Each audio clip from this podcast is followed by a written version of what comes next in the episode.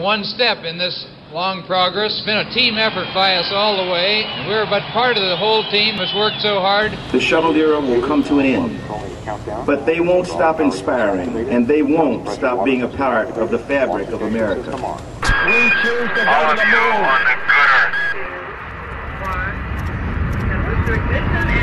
That's one small step for man, one giant leap for mankind.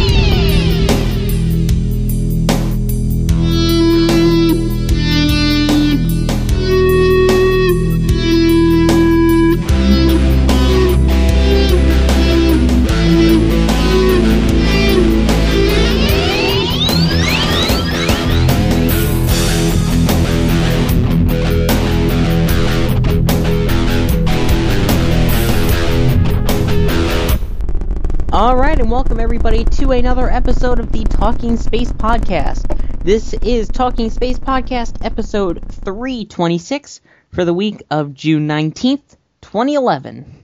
I'm Sawyer Rosenstein, and joining me tonight is Gene Mikulka. Welcome, Gene. Good evening, Sawyer. How you doing today? I'm all right, thank you. Welcome as well, Mark Ratterman. Are you telling me 26 episodes and we're not even halfway through the year? I would say that's pretty impressive. We're about halfway there, though. We're getting there. Yeah, boy. Well, hello, Sawyer. Hi. and welcome as well, Gina Herlihy. Hey, how you doing? Great, thanks. And to any fathers out there who celebrated Father's Day this weekend, happy belated Father's Day, because none of us here are fathers.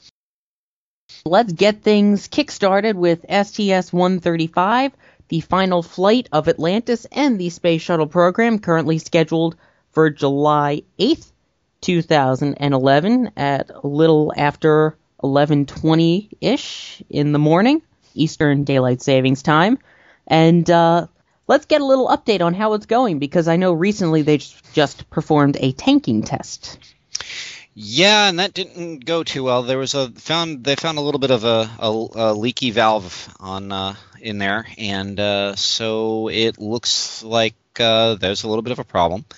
But um, never fear. Uh, it looks like they're going to go go ahead and try to fix this thing beginning tomorrow, Monday, and uh, it should be ready to go by Friday, and that means tested and all that. And there's apparently enough slack in the uh, in the timeline for the launch. So as of right now, uh, launch is still targeted um, for Friday, um, July 8th at uh, 11:26 Eastern Daylight Time. And if I'm correct, that was val- a valve on one of the main engines, I believe engine number three. That's correct. Um, the flight, it, the timeline is starting to take some shape too. Um, looks like there are going to be uh, 12 flight days. Um, it will be seven uh, full dock days of operations between Atlantis and the ISS. Uh, there will be an EVA on this flight, but it will not be performed by uh, the Atlantis crew. Um, just uh, real quick, that's uh, Chris Ferguson, the uh, commander, uh, Doug Hurley, pilot.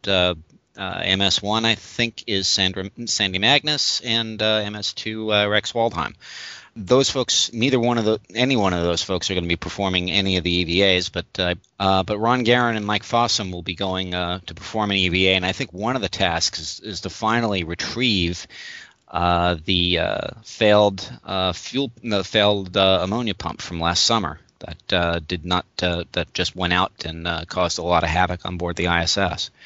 Mark, you were at KSC recently, and boy, do you have a lot of information for us. Yeah, STS 135 Atlantis has a lot going on. Uh, up until just a few days ago, June 10th to be exact, my impression of Atlantis was oh, yeah, they're carrying the MPLM up. It's a logistics flight with, with lots of cargo and ho hum. And at the payload briefing, I found out how un ho hum this flight is. They're doing some new things that have never been done before on the last flight of the Space Shuttle program. Uh, Joe Delisle started off the briefing. He's the NASA KSC mission manager for ULF 7 and FM2 Raffaello, the MPLM. Out of all the MPL, MPLMs, volume wise, he said this is about the most packed of all. It has 9,500 pounds of cargo, but it is packed solid at 97% capacity by volume.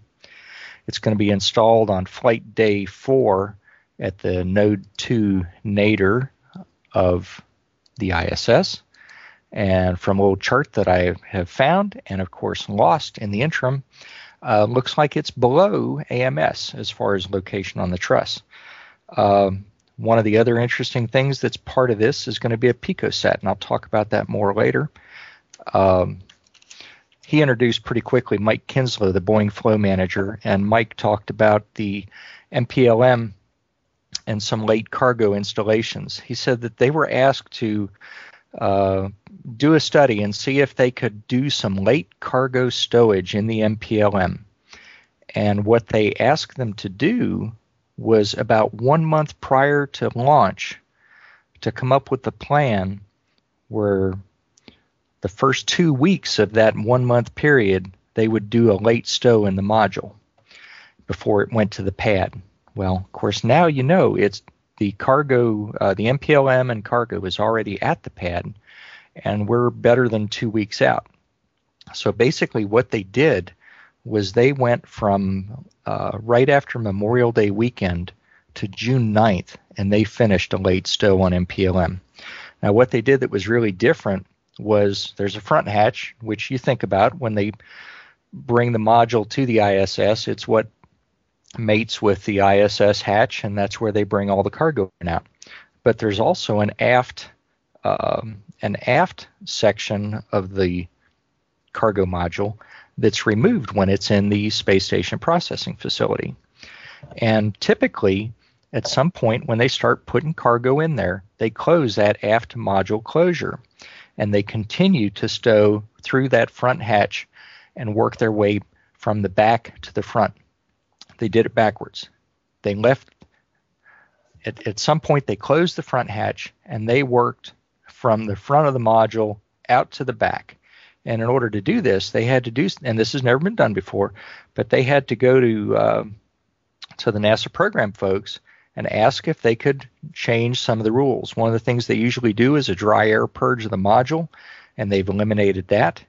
I told you how quick they finished it. It went out to the pad on the 16th. They finished it on the 9th. So uh, they actually had the, uh, I don't remember the proper name for it, but the big transporter that, that carries the uh, payload canister, they had that in the SSPF, and we saw it. Which you know, I think the next day or the day after was when the MPLM went into that payload canister. Um, PicoSat goes out to the pad on Tuesday. Uh, payload testing happens on the 24th. Racks that are part of the MPLM were enhanced to allow um, that aft end cone. There's an additional 400 pounds of cargo bags that go around the the circumference of the that aft end cone. It makes kind of like a ring of cargo bags. Um, the racks that hold all of these cargo bags in the MPLM can normally carry about 900 pounds. The racks themselves weigh 180 pounds. Well, they enhanced them. They did a little bit of structural beefing up to allow these racks to carry 11 to 1200 pounds apiece. And when you see the graphics that show how this is stowed, and the fact that they normally stow in the top two locations on the rack and they don't stow close to the floor, they're stowing everywhere. That's how they got to that 97%. Um, just before they were uh, finishing their late stow, a crew from Johnson Space Center came out and they referred to them as a choreography crew. And they looked at what their plans had been that they made up as to unpacking and repacking this on orbit. And then they were there for about an hour, and then the crew got there, and the crew got to look at it uh, as it was, you know, being loaded, close to being completed. Uh, so this is some really interesting stuff. The fact that here it is, the last MPLM flight, and they're doing things in such a different way, and they're doing it, and they're taking 97% capacity going up.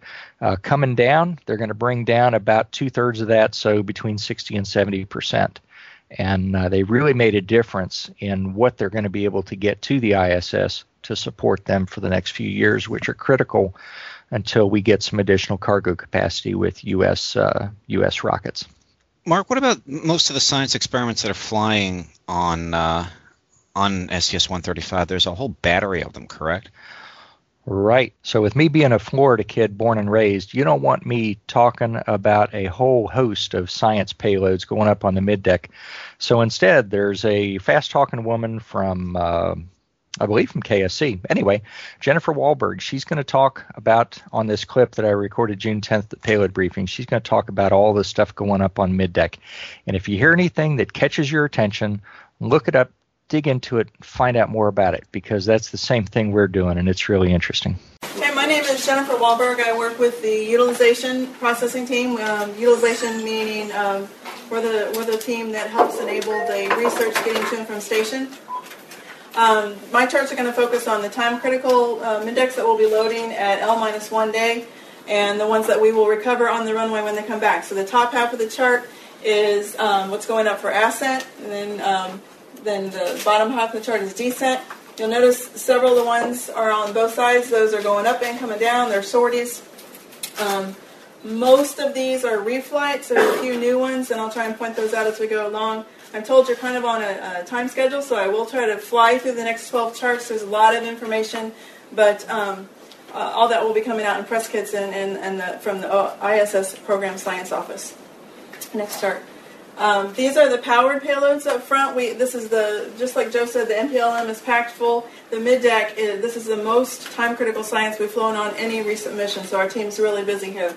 We've got the, the CBTMs, commercial biomedical test modules. They're, they that is the name of the overall experiment.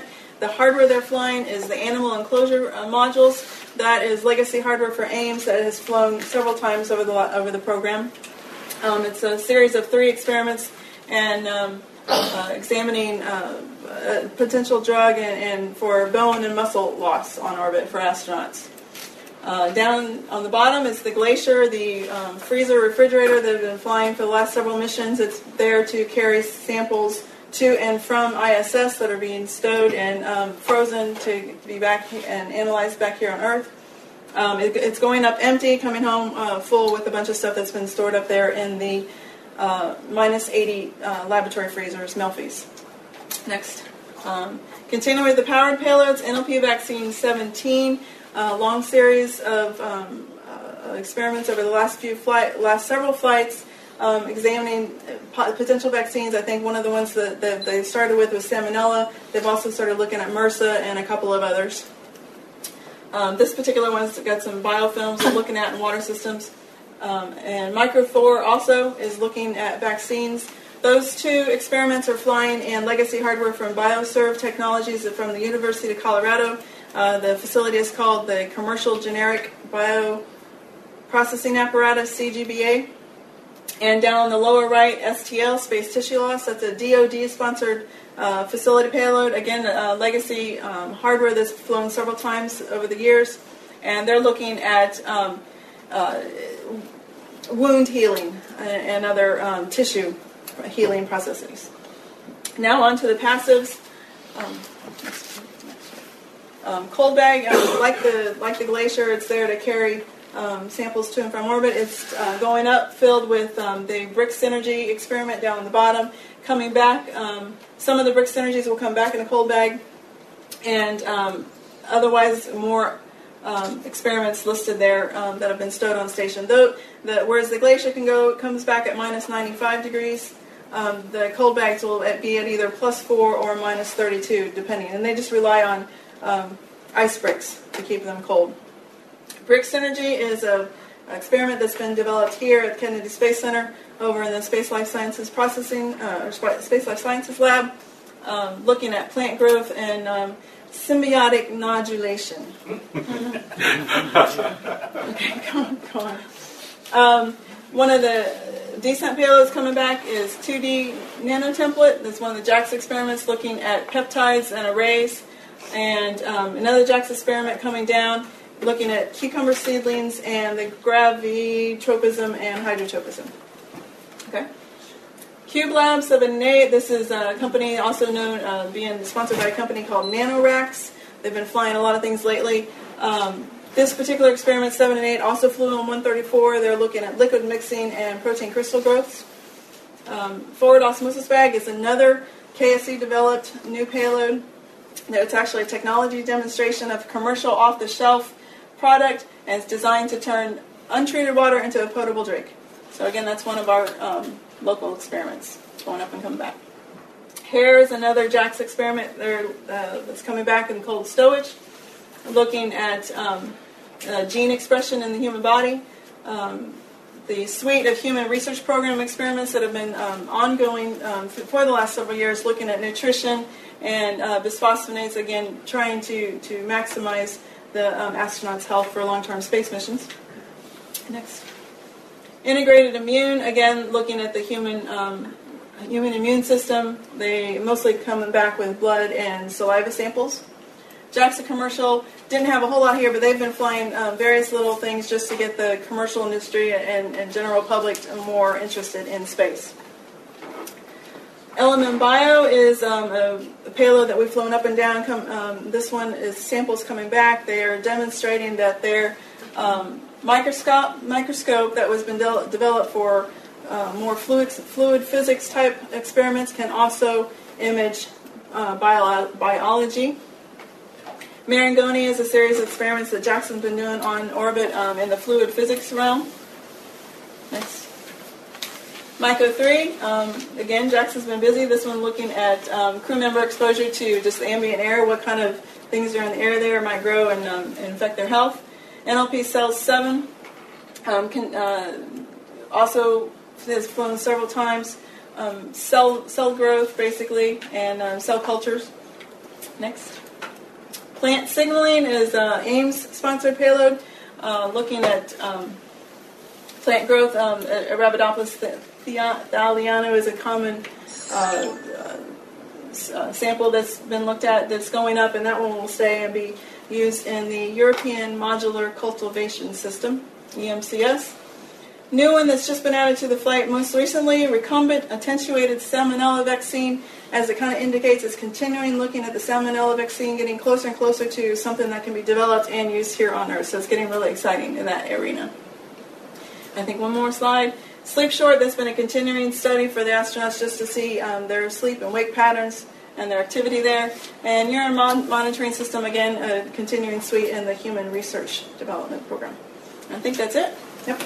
Yeah, Mark. Um, one of the things that I heard a little bit of a chuckle with in there was something called uh, symbiotic modulation, and um, I, I just just for giggles, I, I went ahead and I, I, looked that up, and that is really interesting. There's a there's a uh, a little website that I, have found called Science Storm. I, I am not going to go through the whole thing because it, it's it's it's kind of it's kind of long winded, but it's but but it's if anybody's really interested to take a look at this, please do.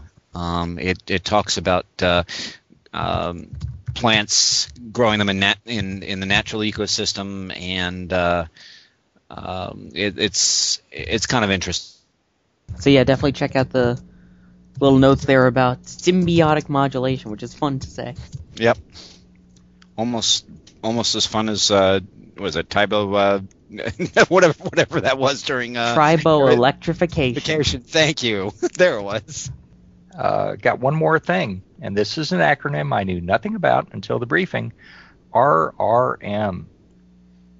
And if anybody else doesn't know what it means, I'll educate all of us. Robotic Refueling Mission. Huh. It's a new uh, mission. Another one of these never been done before uh, efforts to, to this degree and with this amount of uh, research that they're doing.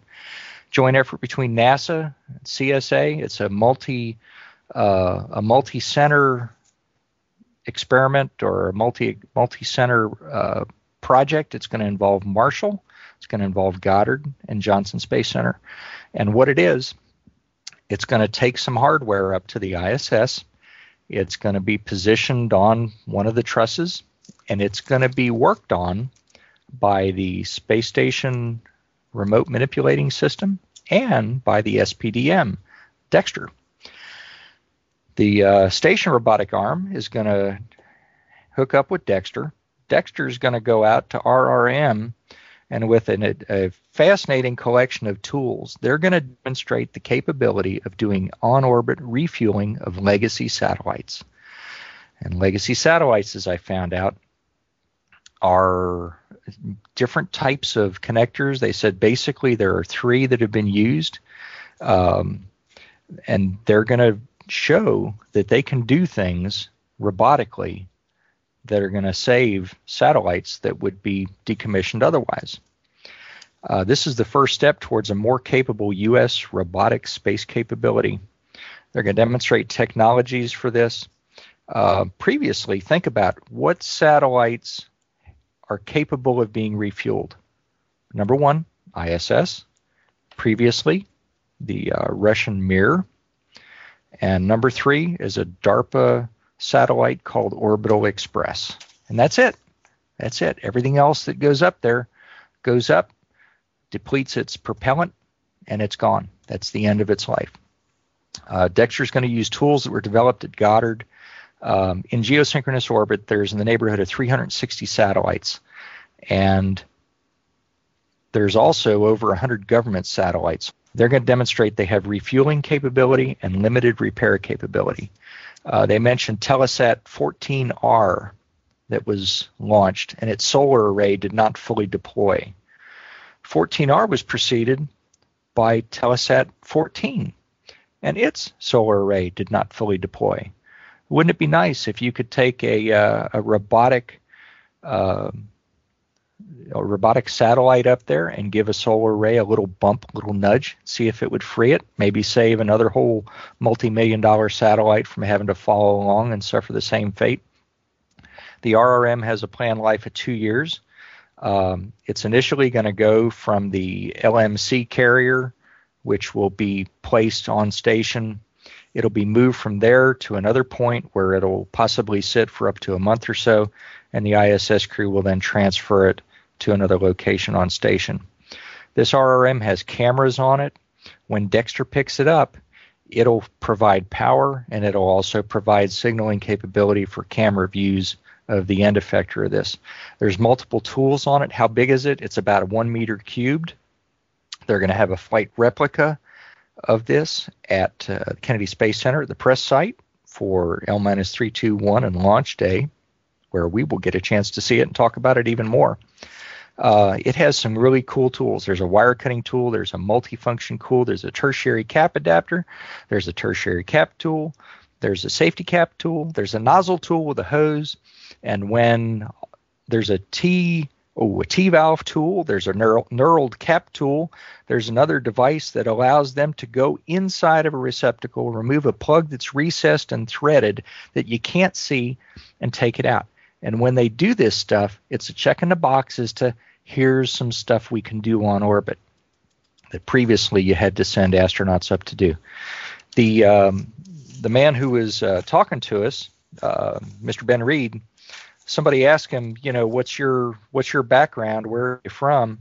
Um, actually, let me tell you about a question I asked. I asked him about how long ago did this start, and he said 18 months ago. Mr. Fixit, his boss, Frank Cepollina, thought of this mission they had no idea if it was going to fly on 135 or how they were going to get there, but they came up with a plan in 18 months, and here we go, ready to go to orbit.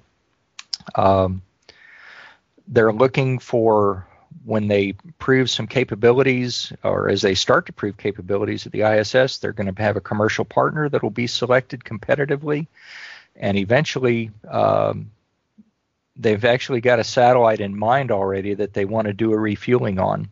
It's going to take some different tools because the stuff they developed for this mission was designed to be safe around humans, used on the ISS, and to use the capabilities of Dextre. So now when you build a satellite that you're going to send up to actually do refueling, it's going to have custom custom designed uh, for and actually they've already got an arm that's already built. It's a um, an NRL arm referred to as FREND, F R E N D. Uh, it was built with DARPA money, and they're going to design tools to go with those robotic arms. Uh, ben Reed's team, he, they came from the Hubble servicing team. Think they can do some work on orbit? the difference is instead of having astronauts with their hands on the tools, it's going to be a robotic arm. Go ahead, Gene. I yeah. know you got a question. yeah, Mark. My, yeah, the, the question I had was actually you just you answered one of them, but the other question I had too is is you think that this thing could be used to basically deorbit satellites safely that have ended their design life? I imagine, uh, but their their primary purpose is, and, and here's another statement that I found in my notes. He said eventually, um, NASA. He said NASA does not want to be in the business of refueling satellites. Right. We want to be in the business, and this is what I really like that he said. We want to be in the business of developing technology for refueling sats, turning it over to the commercial industry. A new satellite servicing industry is going to develop from this, and let that be a new revenue stream for the U.S. NASA does the hard part. They do the tools, the robotics, the first operation on a government owned satellite, and then it's turned over to commercial. Um, to me, this here you go. You get a satellite that's in the wrong orbit. It launches, it doesn't reach full orbit, but it's up there. It has to use its fuel to get to where it belongs. Okay, now it's used a tremendous amount of fuel and it's got a shortened life because it took that to get to geosynchronous orbit. Um, that's one that's one life that it could save. Satellites with early failures, maybe simple repairs could be done if it just flat runs out of fuel. Um, the satellite that they're planning to use would be a weather satellite. Uh, he was not free to provide the name for it. He said his boss might, but he was concerned with making the rest of his mortgage payments, so he wasn't going to spill the beans on that. But it's a weather satellite that would deorbit itself in May of 2013. They're going to ask it to hold on for a year or so for us to get up there. They're going to go up there with a commercial partner. NASA is going to do this first refueling of a government satellite. Then they're going to turn it over to a commercial partner and they're going to let them go do some on orbit refueling. And when they're done, the government will do another, uh, NASA will do another government satellite and then options will be considered as to whether they're going to refuel the bird or deorbit and dispose of it. I'm talking about two separate things. I'm talking about the robotic refueling mission, this testing that's going to be done with all these different tools that I rattled off at the ISS, and then a future follow on to that that they're planning for. They can see this happening is going to be the actual work of, of, of touching satellites that uh, that need some need some help. Mark, they didn't mention who the commercial partner is at this point, or would that Nope, be that's okay? that's that's there's going to be an RFI that'll go out that's going to be bid competitively and uh, may the best best man win, I guess. Yeah, this is going to be quite quite. Uh, it looks like there's a uh, another brand new uh, industry about ready to be born. First, we have the uh, the space launch uh, capabilities, and now we have uh, satellite refueling. So this is going to be kind of interesting to watch.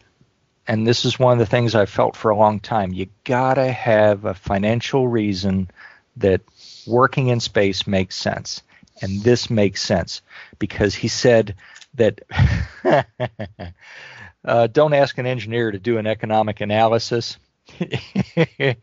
but he said the savings that could be produced from this kind of an industry is probably into the billions.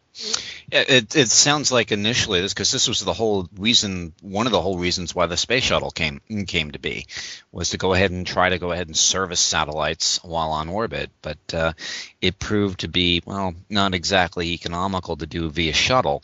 But I'm sure that some of the lessons learned from shuttle. I mean, it's an exciting time. A lot of new industries about ready to be born. Oh, I'm I'm looking forward to seeing it. And the tools he brought one of the tools that we got to got to look at. I mean, you can pick it up in one hand. In fact, he's holding it, and you could see the size of it, and um, it's really cool. It's it's fascinating. I'm looking forward to having more uh, that we'll be able to to see firsthand, and and you know, love to have some videos available that'll probably come out too, that people can see some of this. And hopefully, Mark, um, they'll have some material that maybe we can go ahead and share with our listeners um, at the uh, L minus two and L, uh, minus one uh, presentations. We'll go ahead and try to see if we can post that material up. Oh, and and to give you an idea of how much how close this is to the real deal, they've got an on this tool that goes on Dextre. You know, they change tools. One to take this cap off, one to cut the safety wire, one to take this other cap off, one to open this valve, and then a nozzle which actually has a hose hooked to it that they connect to it, and then Marshall turns on the pumps and they actually pump ethanol through the fitting that they've just connected to as a test to show that they can actually pump rocket fuel in and you know from this from the RRM to a payload. I'm just thinking too. I mean, I mean, it, it may not stick to satellites either. I mean, we're talking possibly refueling. Are we talking about possibly refueling uh, other spacecraft, like maybe going out to uh, to the moon or even to Mars with with, with this type of uh, this type of system? I think possibly, but I think you're going to have to see some advances in propulsion to do that. Mhm. Um, although they do phenomenal things with, you know, uh, you know, a few grams of fuel here and there. Um, it's it opens up a lot of possibilities. All right, so before we get off topic of STS 135, Talking Space has a big announcement, which once again, Talking Space will be at the Kennedy Space Center for the final launch of the Space Shuttle program. Yes, Talking Space will be there for the launch of STS 135. However, this is a first.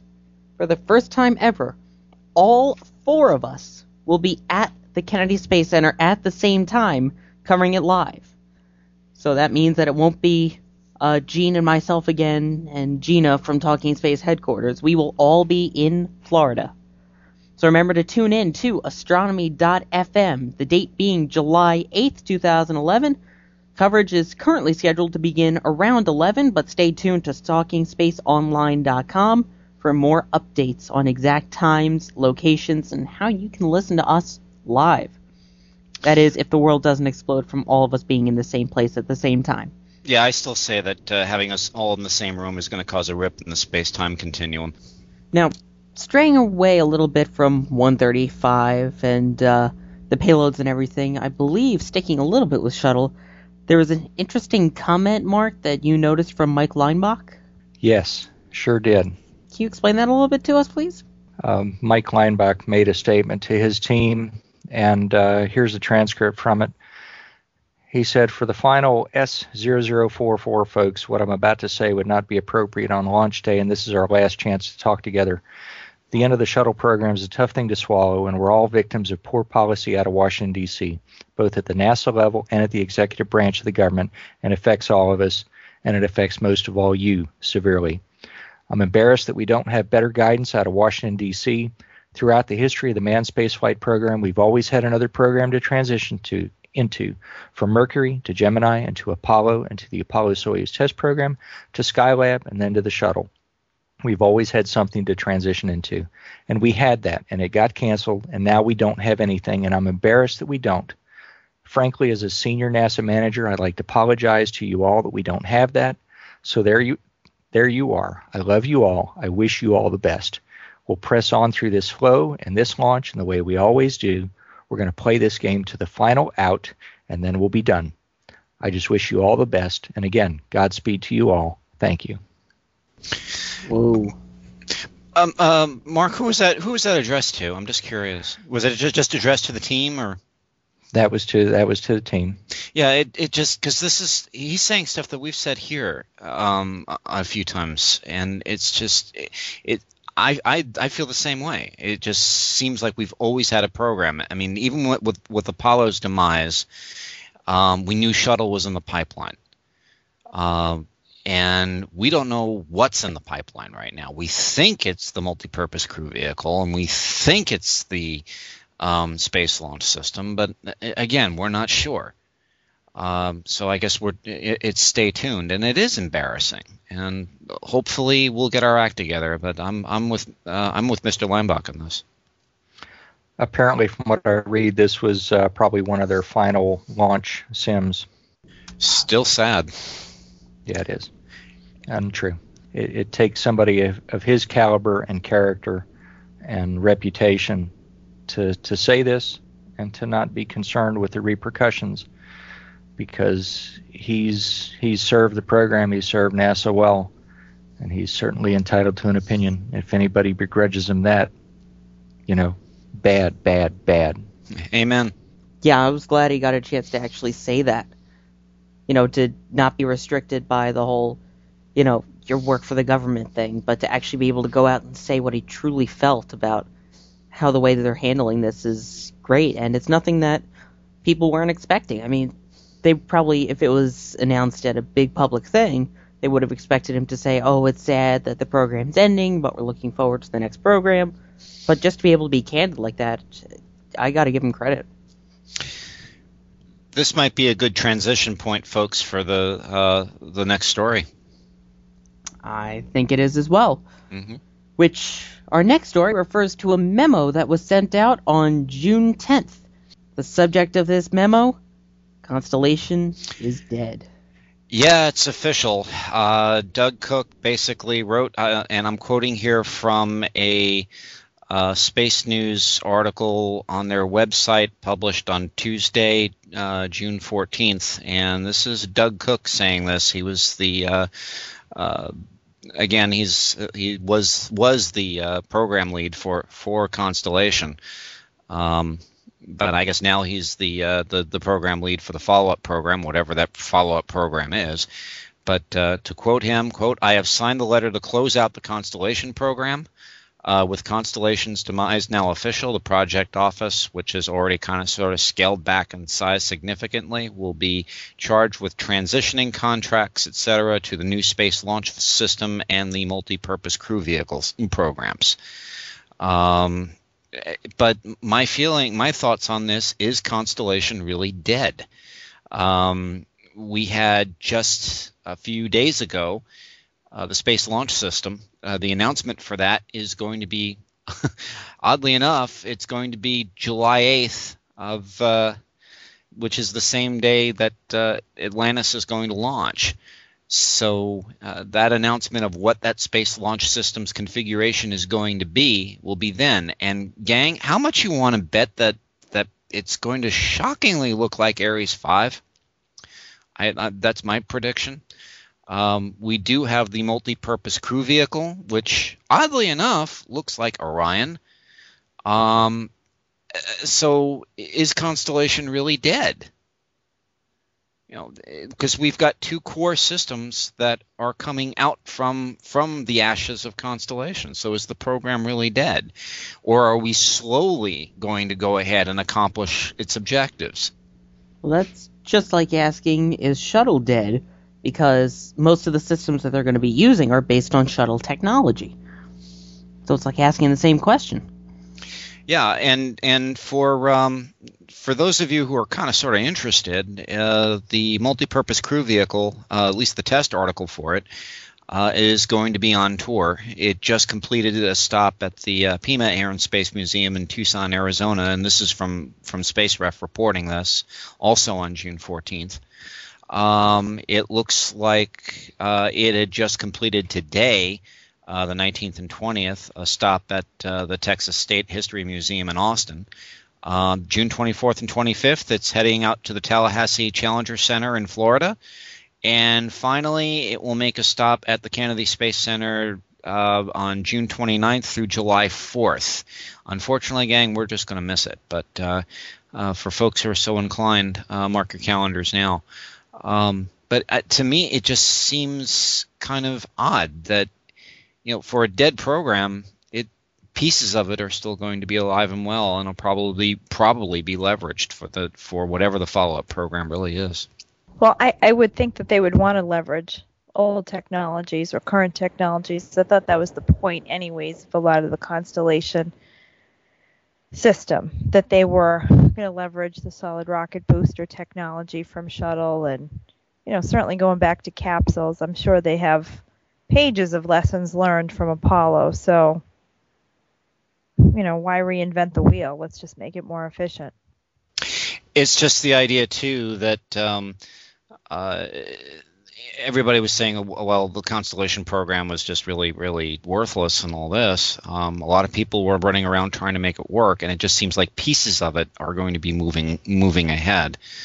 Uh, for a program that was that was a lot of people criticized um, there are two critical pieces that I think are think are going to be be carried over with it, and that's of course the the Orion or whatever the heck they're going to be calling it. Right now, it's the multi-purpose crew vehicle. I'm sure it's going to be renamed something. Um, and the Space Launch System, which oddly enough, I will guarantee you guys is going to be Ares Five. So you know, is Constel again? I put it to to to you folks again. Is Constellation really dead? Or are we are we just slowly carrying it out carrying out its objectives rather than than saying, okay, we're going back to the moon. Are we just going to just sort of do it by, you know, doing it not as not as quickly as we thought we were going to, but just slowly accomplish some of these objectives? It's a thought. We'll find out because I believe they're actually going to be making an announcement on the final date of the shuttle launch on July 8th about the future launch configuration, even. Yeah, and and again, that's what I'm saying. I will guarantee you, folks, that it's going to look like like Ares Five. Um, so it, it it's I, I hope hope we're we're going to also be there to cover the uh, the announcement because I'm sure even if it's not taking place over at Kennedy over at Kennedy, we're we're going to have the opportunity to ask questions from there. So it sh- should be an interesting day. Be very very busy news day on the eighth. Now, before we stray away from all these shuttle and launch topics, Mark, I believe you're going to have some very exciting footage for us within the next couple of days as you head down to the Kennedy Space Center, huh? And so at the end of April, uh, when we were there for Endeavour's first launch attempt, Gene, you went to the OPF and you got to walk around Discovery. And I was so envious. I didn't really have much to do that day. I got to talk to some shuttle astronauts. And, oh yeah, you got you to know, talk to a bunch of shuttle astronauts, and you got to talk to uh, Dr. Tara Ruttley. Oh darn! Yeah, yeah. You know, it was a rough day. I I, I made the sacrifice for uh, for talking space, and uh, and you brought us you know some great stories. But TCDT's coming up. Terminal countdown test demonstration starts the 20th crew arrival, continues the 21st with Discovery Media Day. Now this ain't no slouch walk around and look at the orbiter because I asked for and was picked to be part of a smaller number of the media, and in my case, I get 15 minutes inside the Discovery crew compartment with some other folks. One of which I, ah. one of which I understand and look forward to being Robert Pearlman from Collect Space. Oh, cool. All so, right. uh, so inside the crew compartment, um, it says we're not allowed to sit in the commander or pilot seats. No problem. I'm not going to be that greedy. Uh, there'll be a shuttle control officer responsible for working in the con- the crew module. We'll get to talk to for interviews, and also outside in the OPF, the rest of the hour that I'll be there, get to talk to Stephanie Stilson that I've talked to before. She's now the shuttle transition retirement flow director. There'll be a payload base specialist and an aft technician, and I am so excited about this coming Tuesday, the 21st, and uh, getting to go, get to see Discovery. I know it was a thrill for you, but to be able to actually go on board and see what it's like on the inside. I'm going to record. I'll take some pictures. I'm not a photographer, but I'll get something, and uh, I'll share it with you as soon as we get together again on Talking Space. Mark, do the words "I'm jealous" does anything mean anything to you? Ditto. oh man. Hey, I'm telling you, as far as I know, the state line allows people to come through without without any particular papers or or passports or approvals. So, you know, hey, come on down. Oh, you're it's so tempting. I'll tell you.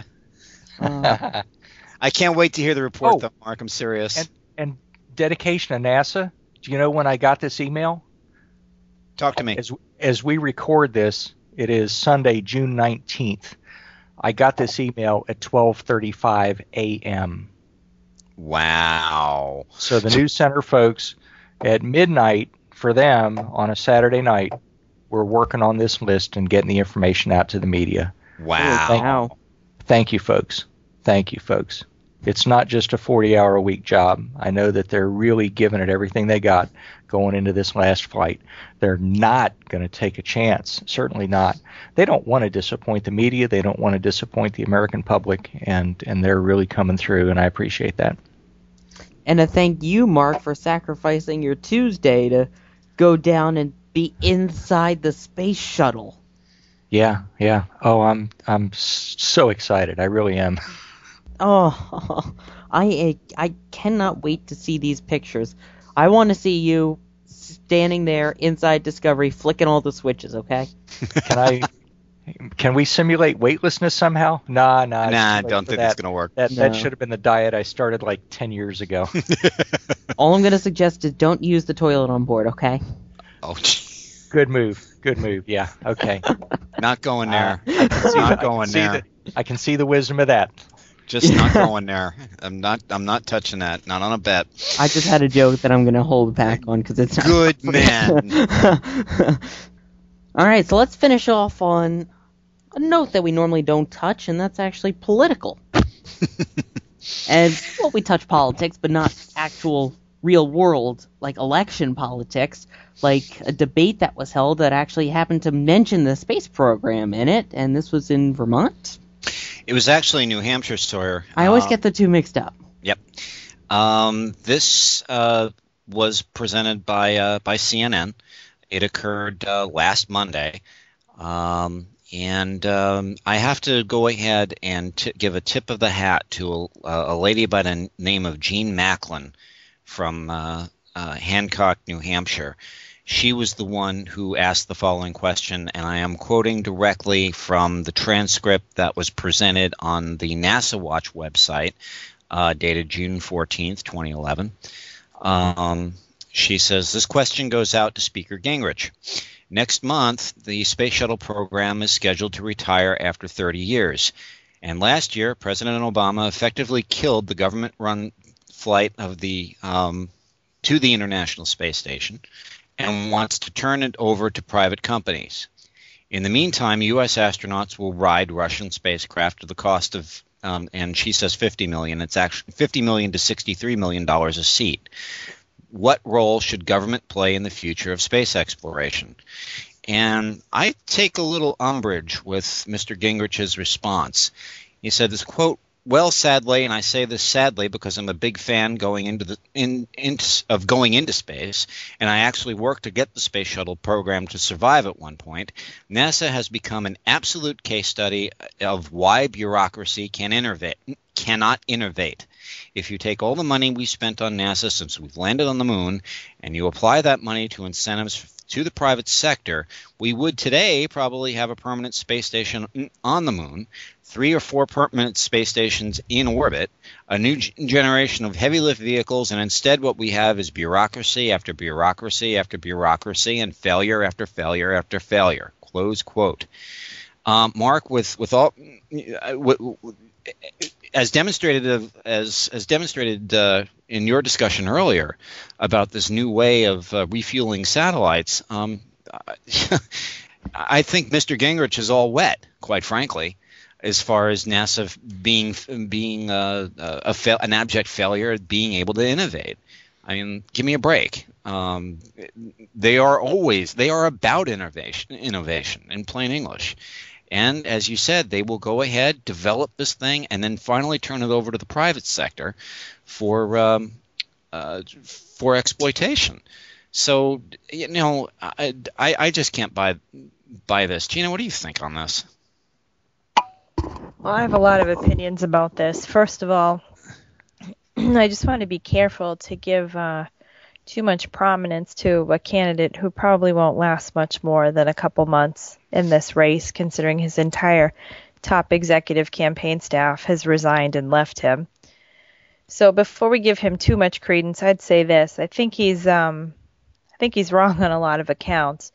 One, um, you know, he's a politician. He's not an engineer, and no matter in any kind of engineering environment, innovative, bureaucratic or not, um, there's a lot of stuff that doesn't get off the drawing board. And I think probably from a congressional perspective, there looks like a lot of failures because they probably had to fund um, exploratory committees for a certain kind of rocket or space plane. And these are things that never materialized other than, you know, er, assigning some resources to seeing if they could make it work. Well, that's what an engineer does. Some things work, some things don't. And you move on and you go to the next thing. So his comment about failures and failures and failures is totally out of bounds. Second of all, you know, as the politician, he should know first off that the reason why we stopped going to the moon was because of politics. It had nothing to do with NASA's success.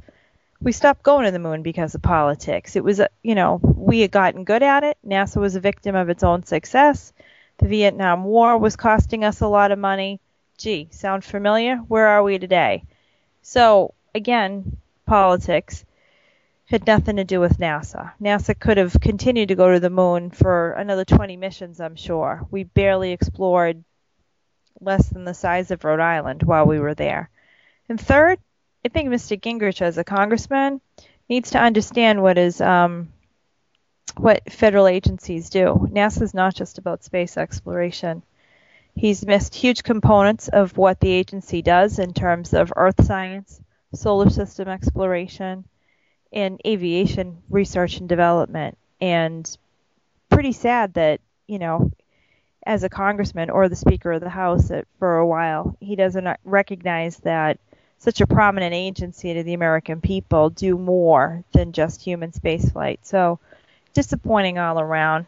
I give those comments two thumbs way down. But again, I think a lot's already been said on this amongst us because he he's not going to play a role in this election. That's just um, my prediction, and um, I'm I'm pretty certain he you know he's not going to come any close to come close at all to being the GOP front runner for 212.